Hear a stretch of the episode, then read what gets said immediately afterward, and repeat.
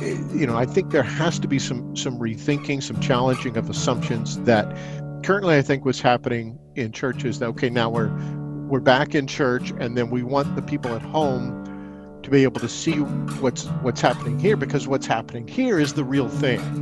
You hear me? You know, where it's just as real at home.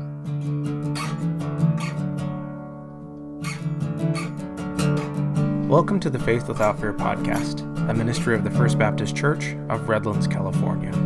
This podcast is hosted by Senior Pastor Shawn Zambrows and Associate Pastor Nick Quient. In this episode, they are joined by Dr. C. Jeff Woods, Interim General Secretary of American Baptist Churches USA, to talk about church, leadership, and the dynamics and joys of being church in a time of COVID 19. My name is Jeff Woods. I'm currently serving as Interim General Secretary. I've been American Baptist all my life. I was born in Indianapolis, Indiana, and my parents were attending an American Baptist church at the time. And I served as pastor of four different congregations in Indiana, and then served a role as executive minister for American Baptist Churches of Ohio. And then for the last 16 years, have been on national staff with American Baptist. And so not only are you general secretary and you've done pastoral work, theological education, all of that, but you also have additional work in leadership uh, and kind of leadership development and stuff like that. Uh, why don't you tell us a little bit about that? Because I think that gives you so much more than just being a, the- a theologian. It gives you uh, a wider, well, my the joke is you're more than a theologian. So uh, why don't you tell us about that and uh, kind of your involvement with that and your formation with that? I went to college thinking I would become an actuary.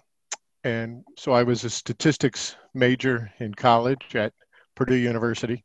And then about halfway through, did an interviewing program where I shadowed, met an actuary, and realized that that profession was very solitary, probably wasn't for me, hmm. and began to explore other things. And at that time, feel like there were a number of events that happened where God called me into the ministry. I had some disillusions at the time. I remember asking my home pastor if they read much in seminary, and he assured me that they read quite a bit in seminary. So uh, the first two years, I didn't have a textbook where I was reading anything. Um, so I picked up a management major along with the statistics just to have some reading that I was doing. Uh, went to seminary, and then out of seminary, um, found a program um, actually was going to enroll in a different program and bumped literally bumped into this person uh, that became my mentor and he identified a program for me that picked up those same two majors uh, that I had in college. At that time, they were called organizational theory and educational inquiry methodology. Today, we would call it organizational development work and basically research methods. And so I have continued to use those tools.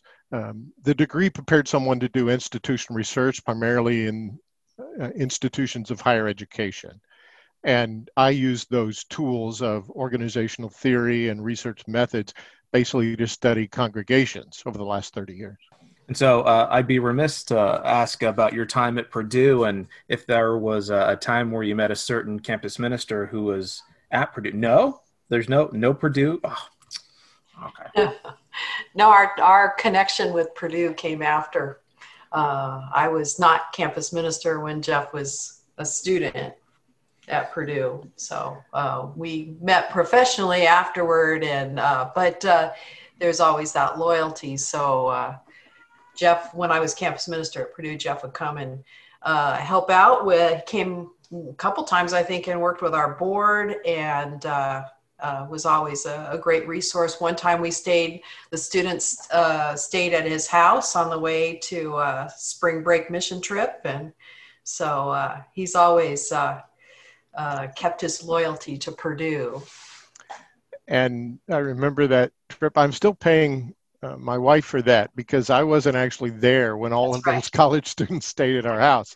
I said, guess what, honey, we have you know a number of people are going to spend the night and um, i'm actually not going to be here this time so um, but that's not your the wife, only time that's happened over the years and your wife went to iu so right? Yes. Mhm. Yeah. Yes. so Yeah. Just to so kind of submit the little bit- problem. she didn't have the same kind of loyalty to Purdue that you have. Mm, But No, still doesn't actually. he was mhm. very gracious, though. yes yes i remember a, a retreat uh, that focused really on one of the organizational theories um, of the time adaptive challenges Yes. were new introduced by ronald heifetz and that's a tool that i've used many times over the years and was asked to do the retreat really helping to focus and introduce that and so we Mhm. asked the group really to come up with an adaptive challenge I still use that that one as an example today when I teach about adaptive challenges. I remember what they came up with was that um, there are really kind of two narratives going on in college. Often there are those college students who have been raised in the church and uh, want to tell others about their experience and really take the lead with other students. And there's another whole set of students that can be a little turned off by that and so you really need some separate programming and a separate approach to reach students who have not been raised in the congregation at all. So that was an adaptive challenge. You know, basically the adaptive challenge helps you name what's going on. It doesn't solve it for you, but we named it that weekend.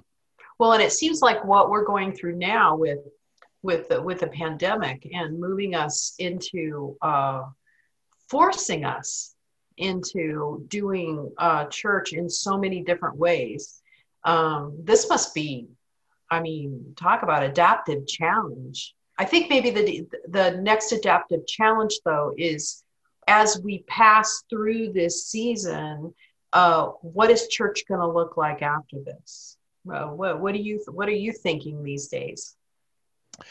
Yeah, I think there are several adaptive challenges. Um, it, it- one of the words that goes side by side along with adaptive challenges, and something that I've studied heavily for about the last five or six years, is disruption. Um, i- in terms of tracing a little bit of my work uh, with organizational theory and the church, um, I published a book back in 1996 called Congregational Megatrends that did quite well, and it talked about shifts in the church. Uh, from one form of worship to another and discipleship and all of those marks and over the years then have looked at different perspectives several different lenses um, of organizational theory um, i was on a research team of the largest survey that was done of congregations in the us and we came up with 10 marks of a healthy church all research based and then played around with a life cycle you know of organizations for a while um, but about five years ago, I realized that all of these tools really assume that there's already a spark in the church that just needs to be fanned and, and inflamed and, and grown. And I began to wonder how does that spark get there? So did some study in the New Testament and realized there are two primary ways where the spark gets there. Uh, one is by faith, where people come to Jesus, and almost every single time Jesus praises their faith. And I just hadn't caught um, the frequency of that comment. The other way, though, is really disruption. Um, I began to see how every single encounter of, of, Jesus with someone else, mean, beginning with, with the first American Baptist, John the Baptist, you know, and then Jesus asking, you know, John to baptize him, and just turned his world upside down, you know, and looked at John the Baptist for a while and just eating with sinners and a tax collector and healing on the Sabbath, refusing to wash his hands. It wasn't COVID, but he refused to wash his hands, you know, that one time and ransacking the temple and just every single encounter, you know, Jesus disrupted life. And and disruption then is such a key to uh, renewal. So I feel like one of the most important things the church can do right now is to capitalize on the disruption that is in front of us. I certainly am not claiming that Jesus, you know, is the source or God is in any way the source of COVID 19. But we do serve a God who knows how to bring good out of bad, who knows how to work with disruption. And that's where I feel like probably the church needs to go right now is you know, all those complaints that we've had before of I just can't get my church to do anything differently. Well, right now the church isn't doing anything the same. Right. Um, yeah. So so that sense of um, disruption is a challenge, but it's also the source of uh, of the spark in front of us to give us permission to create the space to do new things. Yeah, I can see um, how it would be a tendency, though, for people to say, Oh, I can't wait to get back to how we used to do it, how we used to, uh, you know, how it used to be, you know, get back to normal. And uh, I mean, I, I, don't think I've made it a, a secret that I, I hope we don't go back to normal. You know, I hope that we do use what we've learned during this time and, and some of the tools that we've gained and insights and, and all of that to go back to something that uh, that's or at least enter into something that's new i don't know that it's going back because you know we, we've been moving forward during this time even though it doesn't feel like it as we all sit in our houses looking at screens you know i agree 100% john that we probably ought to just give up that word normal I don't even like the phrase the new normal. I just feel mm. like it tries to stabilize things that should not be stabilized at this mm-hmm. point.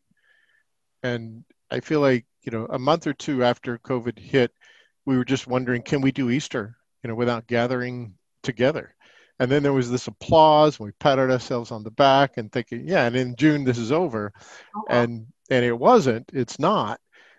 And so just the opportunities keep coming and there were so many churches though that if you would have told them in two weeks you have to learn how to do an online service you know stream or or youtube or something they would have just laughed you know or, uh-huh. or refused and yet they did it and so now let's build on that momentum and say okay what's the next thing and and i guess that one of the things that I see on the horizon for congregations right now is just launching small groups.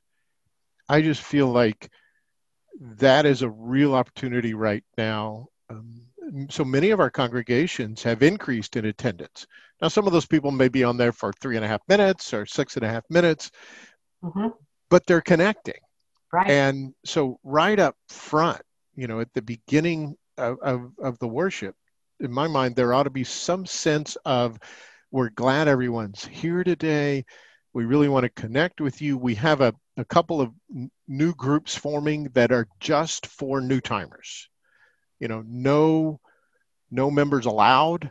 Um, you know, just you know because people are so much more comfortable um, coming into something new if there's new people if they're surrounded by new people uh-huh. Um, and maybe maybe up front, uh, I think there's another whole group that are not quite as intimidated, but don't know how to step in the water, don't know how to put their foot in the water, and so just saying, you know, we're doing so many things with technology. If you're out there and you have any skill at all in technology, or, or a son or a daughter, you know, or a grandson, or you know, somebody, we need help.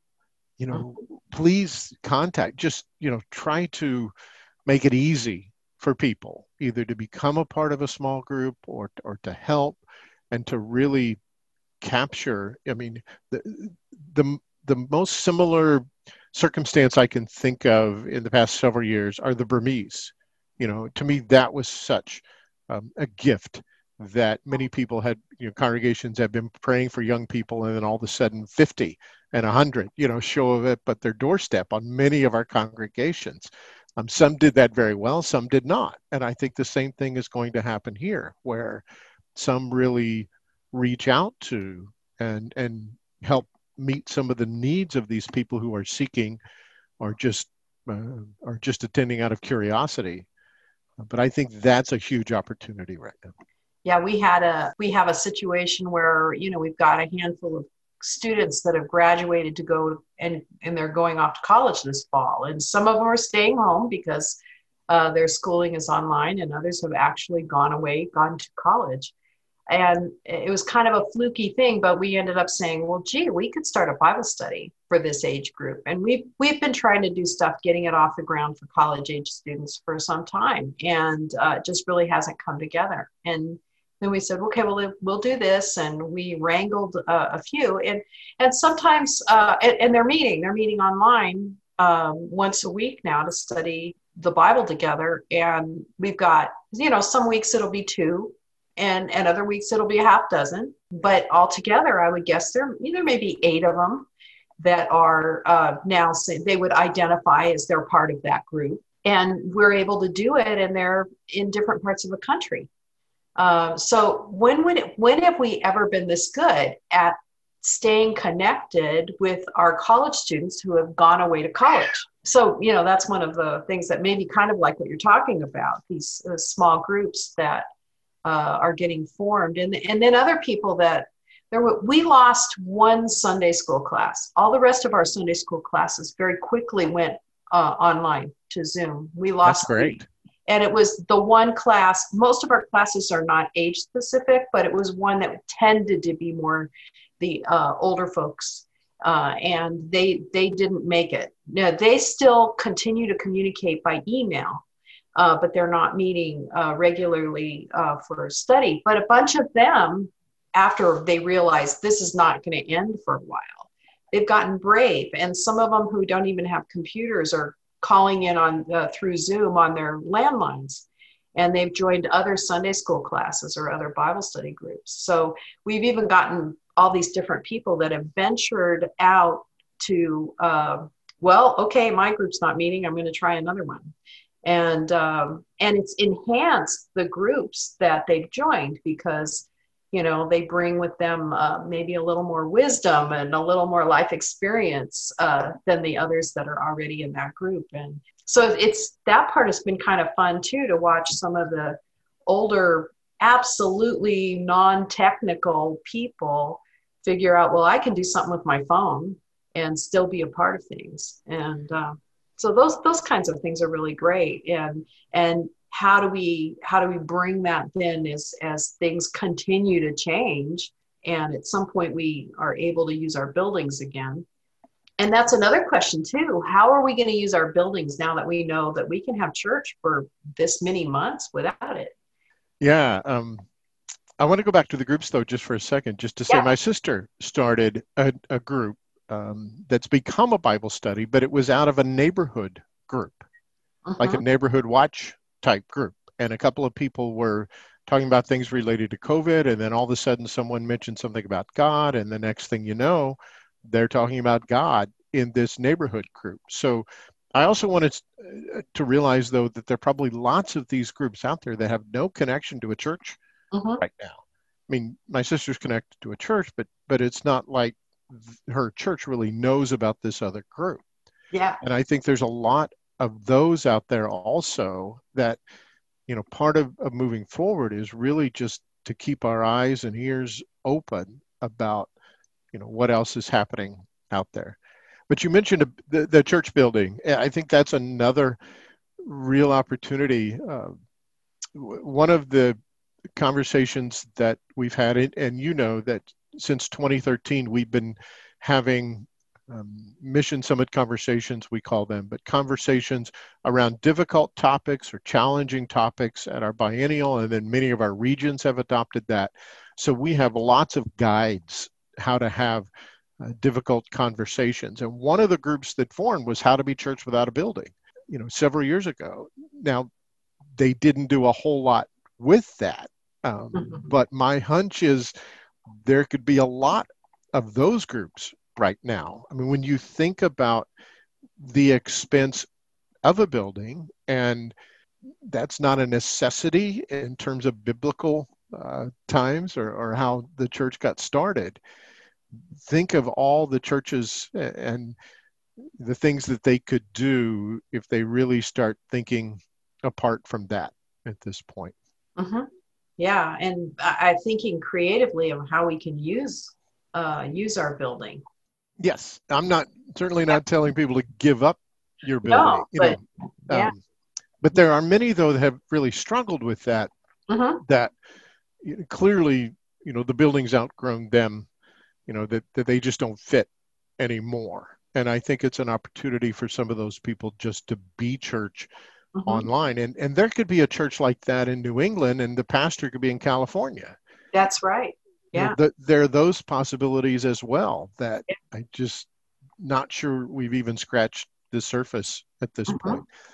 Um, but yeah, how how is the building going to be used? And to me, um, I think probably the design of buildings has driven function, and so maybe you know back to my organizational theory, you know.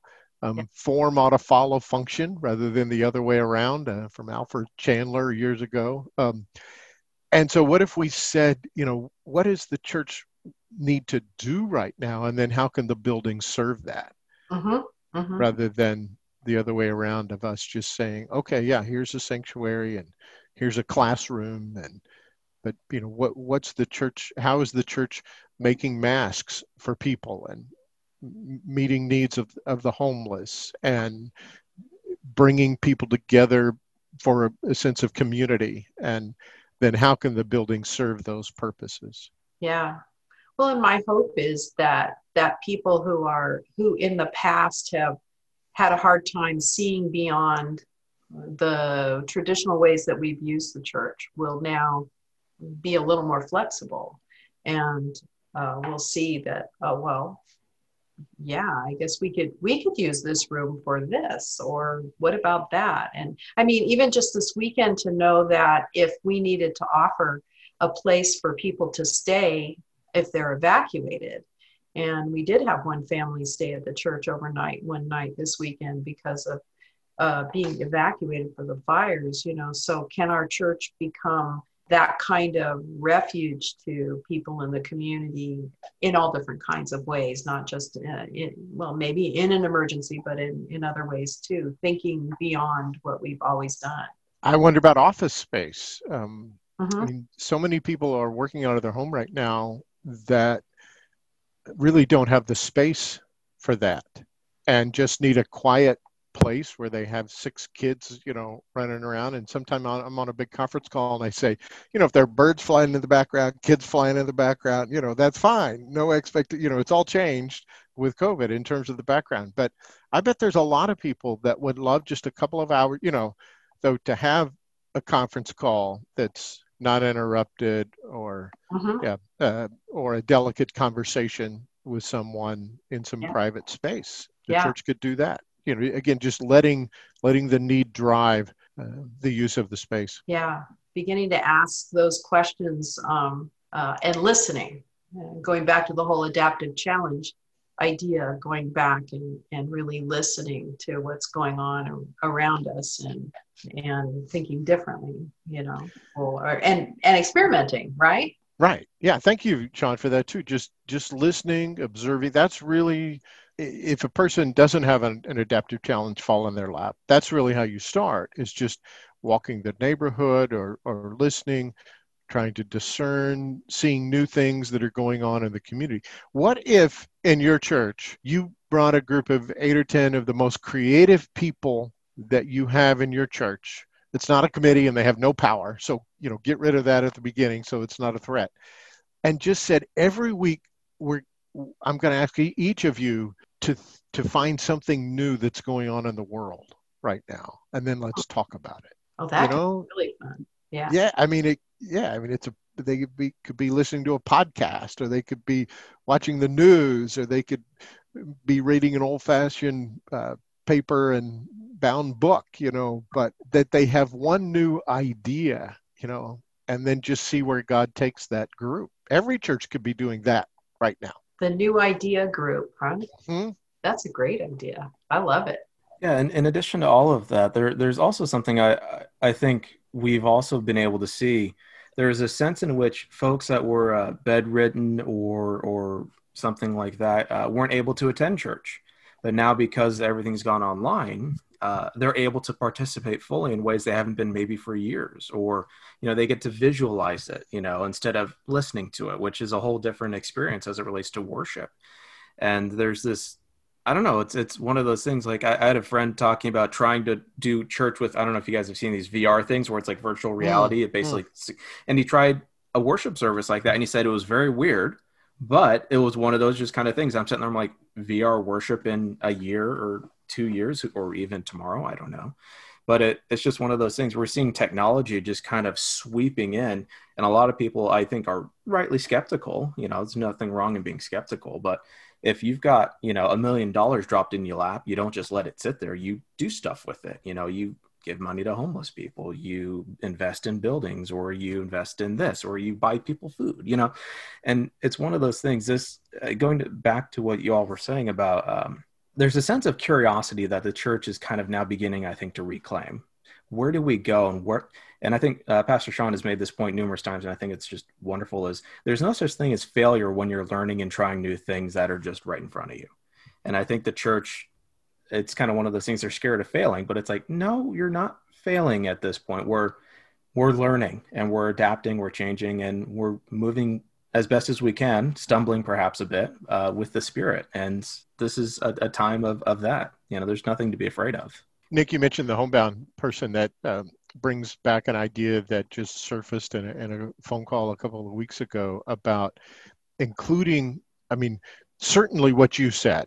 And we did some survey work, and three fourths of the American Baptist congregations that are doing online want to continue for the foreseeable future, and even after things, you know, quote return or whatever. But but something surfaced a couple weeks ago that was really helpful I mean, so that homebound person now could lead the litany. Mm-hmm. You know, that that homebound person, you know, could could lead in prayer mm-hmm. or mm-hmm. even, you know, bless the elements or, you know, that with YouTube, you know, a youth a youth or somebody or a relative, you know, keep it safe, you know, but but somebody if the person needs help could could video that person, you know, and then that person could be brought into the life of worship. And there could be, you know, cameras positioned around not just you know i think there has to be some some rethinking some challenging of assumptions that currently i think what's happening in churches that okay now we're we're back in church and then we want the people at home to be able to see what's what's happening here because what's happening here is the real thing you right. hear me you know where it's just as real at home so how can we have you know video and cameras of the people that are now in the building watching the people at home as a part of the service just continuing to make it you know a two-way street and saying that your your experience in your pajamas in your easy chair is just as valid a mm-hmm. spiritual experience as you know the person wearing the tie here oh nobody wears a tie in california sorry i forgot about that but uh, we, hawaiian yeah. shirts are our dress up Okay, right. I forgot where I was. Yeah.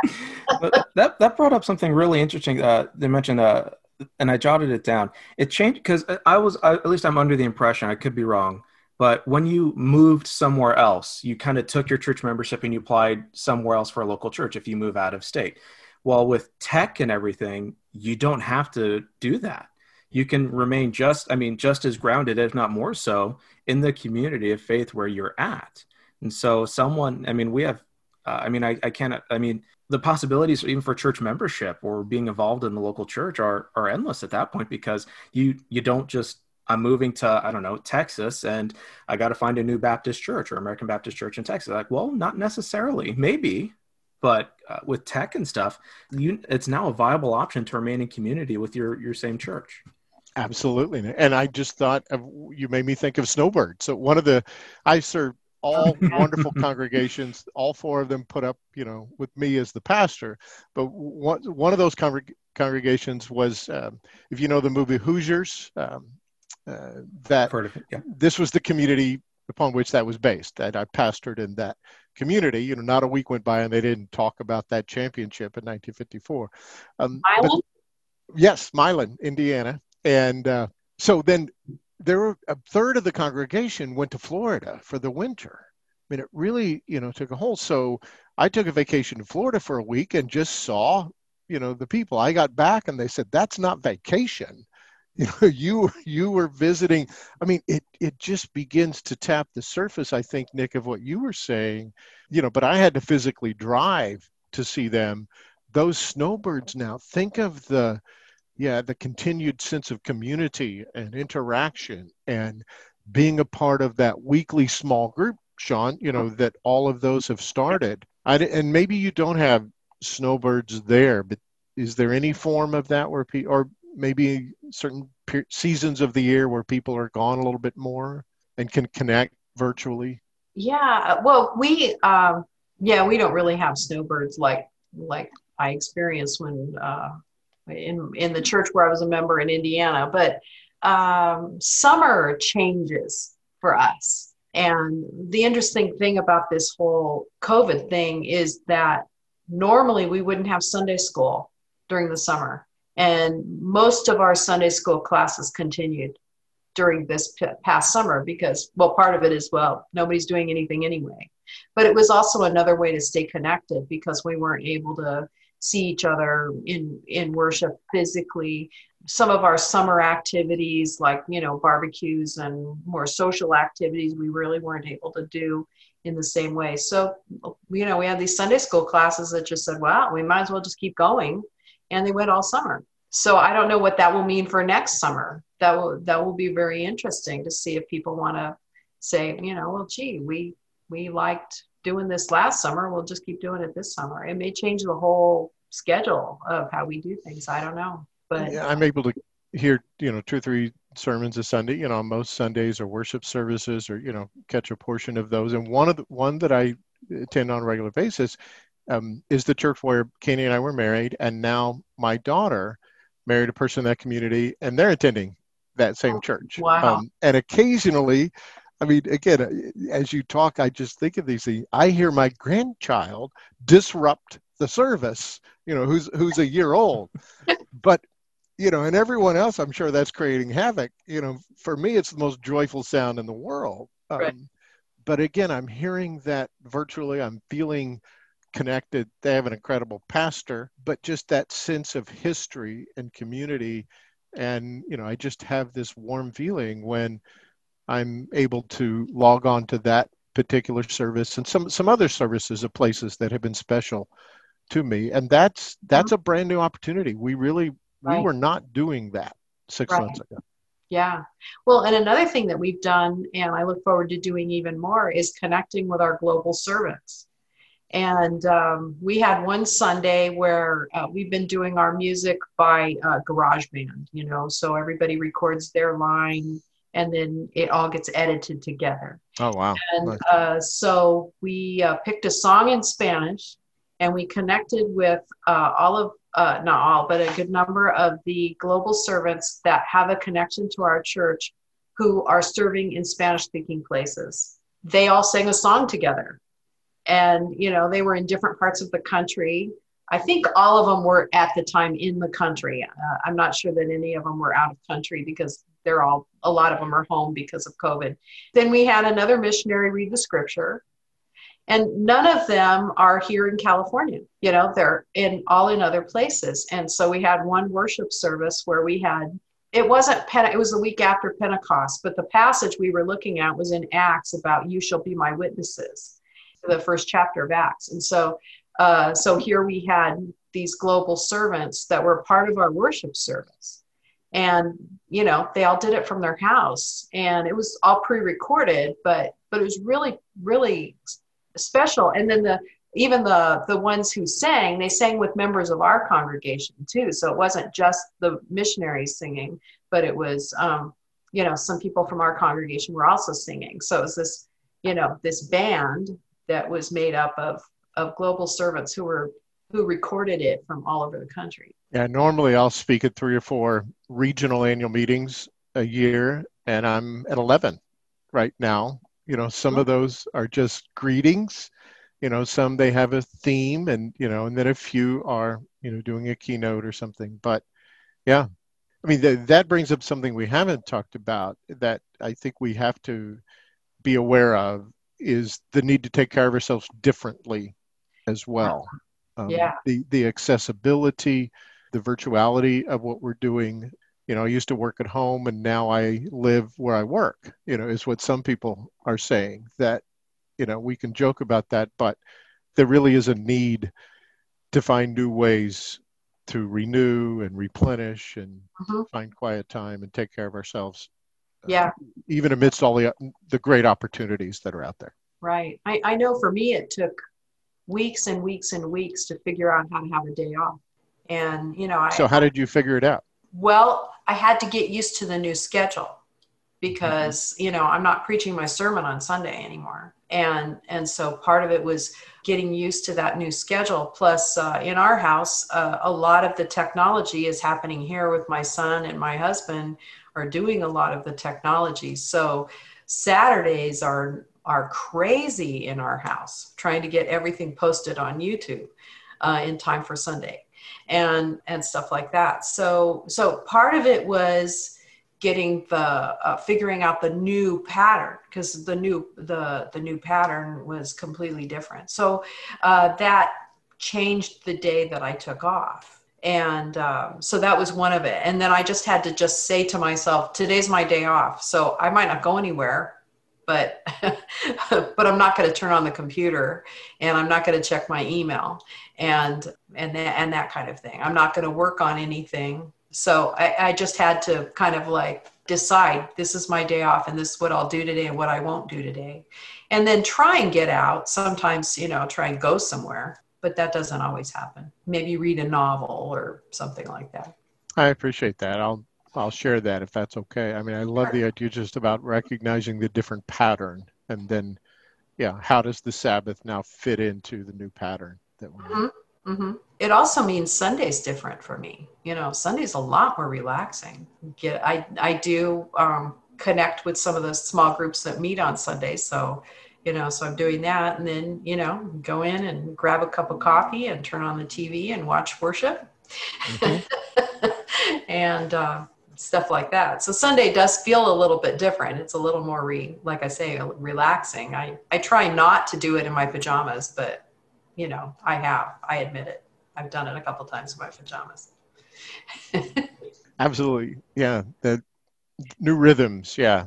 That's, I think that's a place to, to explore because I'm starting to hear that. I mean, we, we talked that we thought this would be over and uh, in June. It's not. You know, in the beginning, I think we were all running on adrenaline for about yeah. six weeks and then then we're not then there was this lull now when with fall i'm starting to sense kind of this renewed sense of excitement among many pastors i mean still the need to take care of ourselves still the need to be careful um, but yeah a bit of okay yeah there are many opportunities here as there are challenges at this right. point, and that can energize us as we think about the future but we're also dealing with people who are saying uh, okay, we're tired of this. When are we going to be back together? When are, you know, when are we going to be back physically together? When can we start having services back at the church? And can we look at doing it in October? And I'm going, I I don't know. You know, according to our county, we're not we can do things outside in our county, but we can't do things inside. You know, I don't know when that's going to change.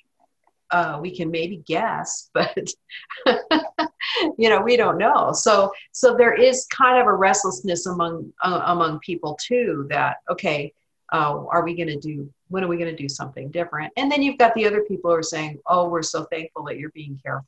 So it's always dealing with that and um, kind of feeling half blind too because you're not physically and you're not there is a vibe that you uh, that you get when you're physically together with people in in different gatherings that you can pick up a little bit on Zoom, but um, it, it, it, you do feel like it's a, you're kind of uh, partially blind in this, and so you know you hear rumblings, but yeah. Yeah, one of the questions that we asked in the ABC congregational survey was, "What do you miss the most?" You know, is it is it hearing a sermon? Is it singing together? Is it uh, doing mission together? And it was this sense of community that people said they miss the most. And I'm not sure we can nail that down, but I've started just to ask people when I hear that, and, and what does community mean to you? You know, and there often is a long pause, but at least there's some pondering maybe now ahead. And to me, that's maybe an adaptive challenge. You know, how do you create more of a sense of community because I think we've we've learned how to do several of the other technical things, but you're right that that that's still elusive Mhm. to us Yeah. community. Yeah, I have heard several people though who who have said that they have gotten to know each other better through these various Zoom Sunday school classes. People who've been in Sunday school together for years and years feel like in this time they've gotten to know each other better on Zoom. And I think part of it is that they actually are more consistent uh, in in being there together. They don't, you know, uh, if uh, Sunday morning they sleep in, you know, they don't make it to Sunday school. But a lot of these people have been more consistent.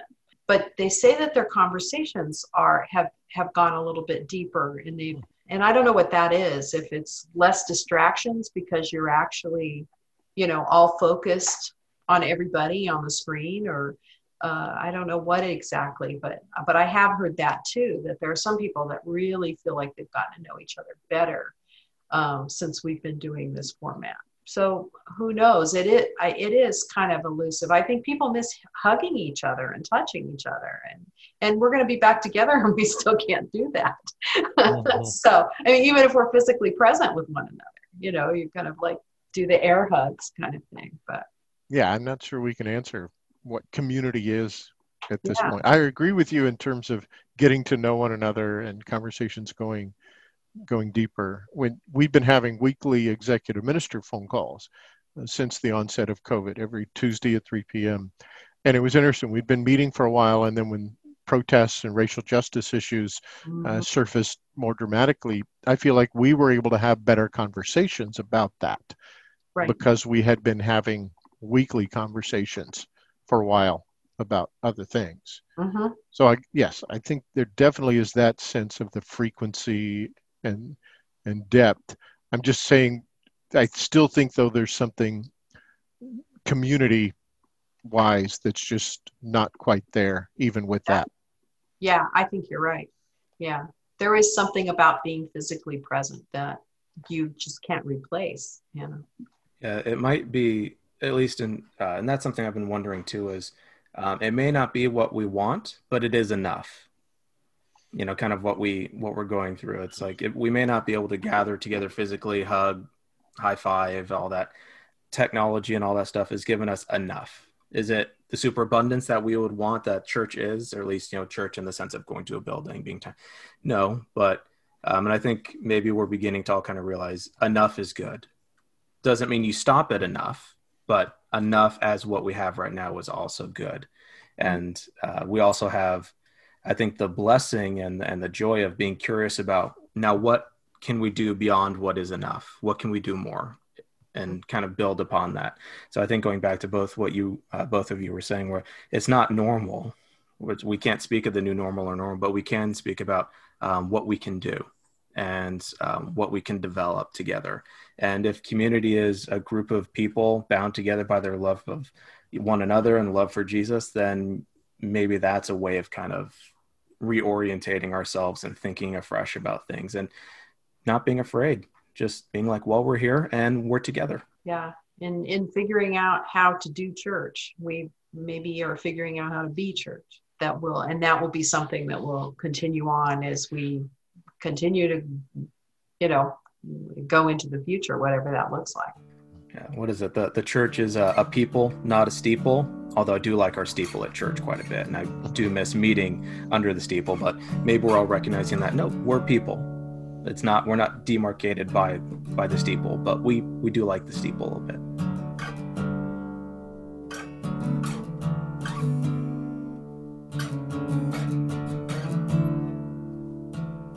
Thank you for listening to the Faith Without Fear podcast, a ministry of the First Baptist Church of Redlands, California.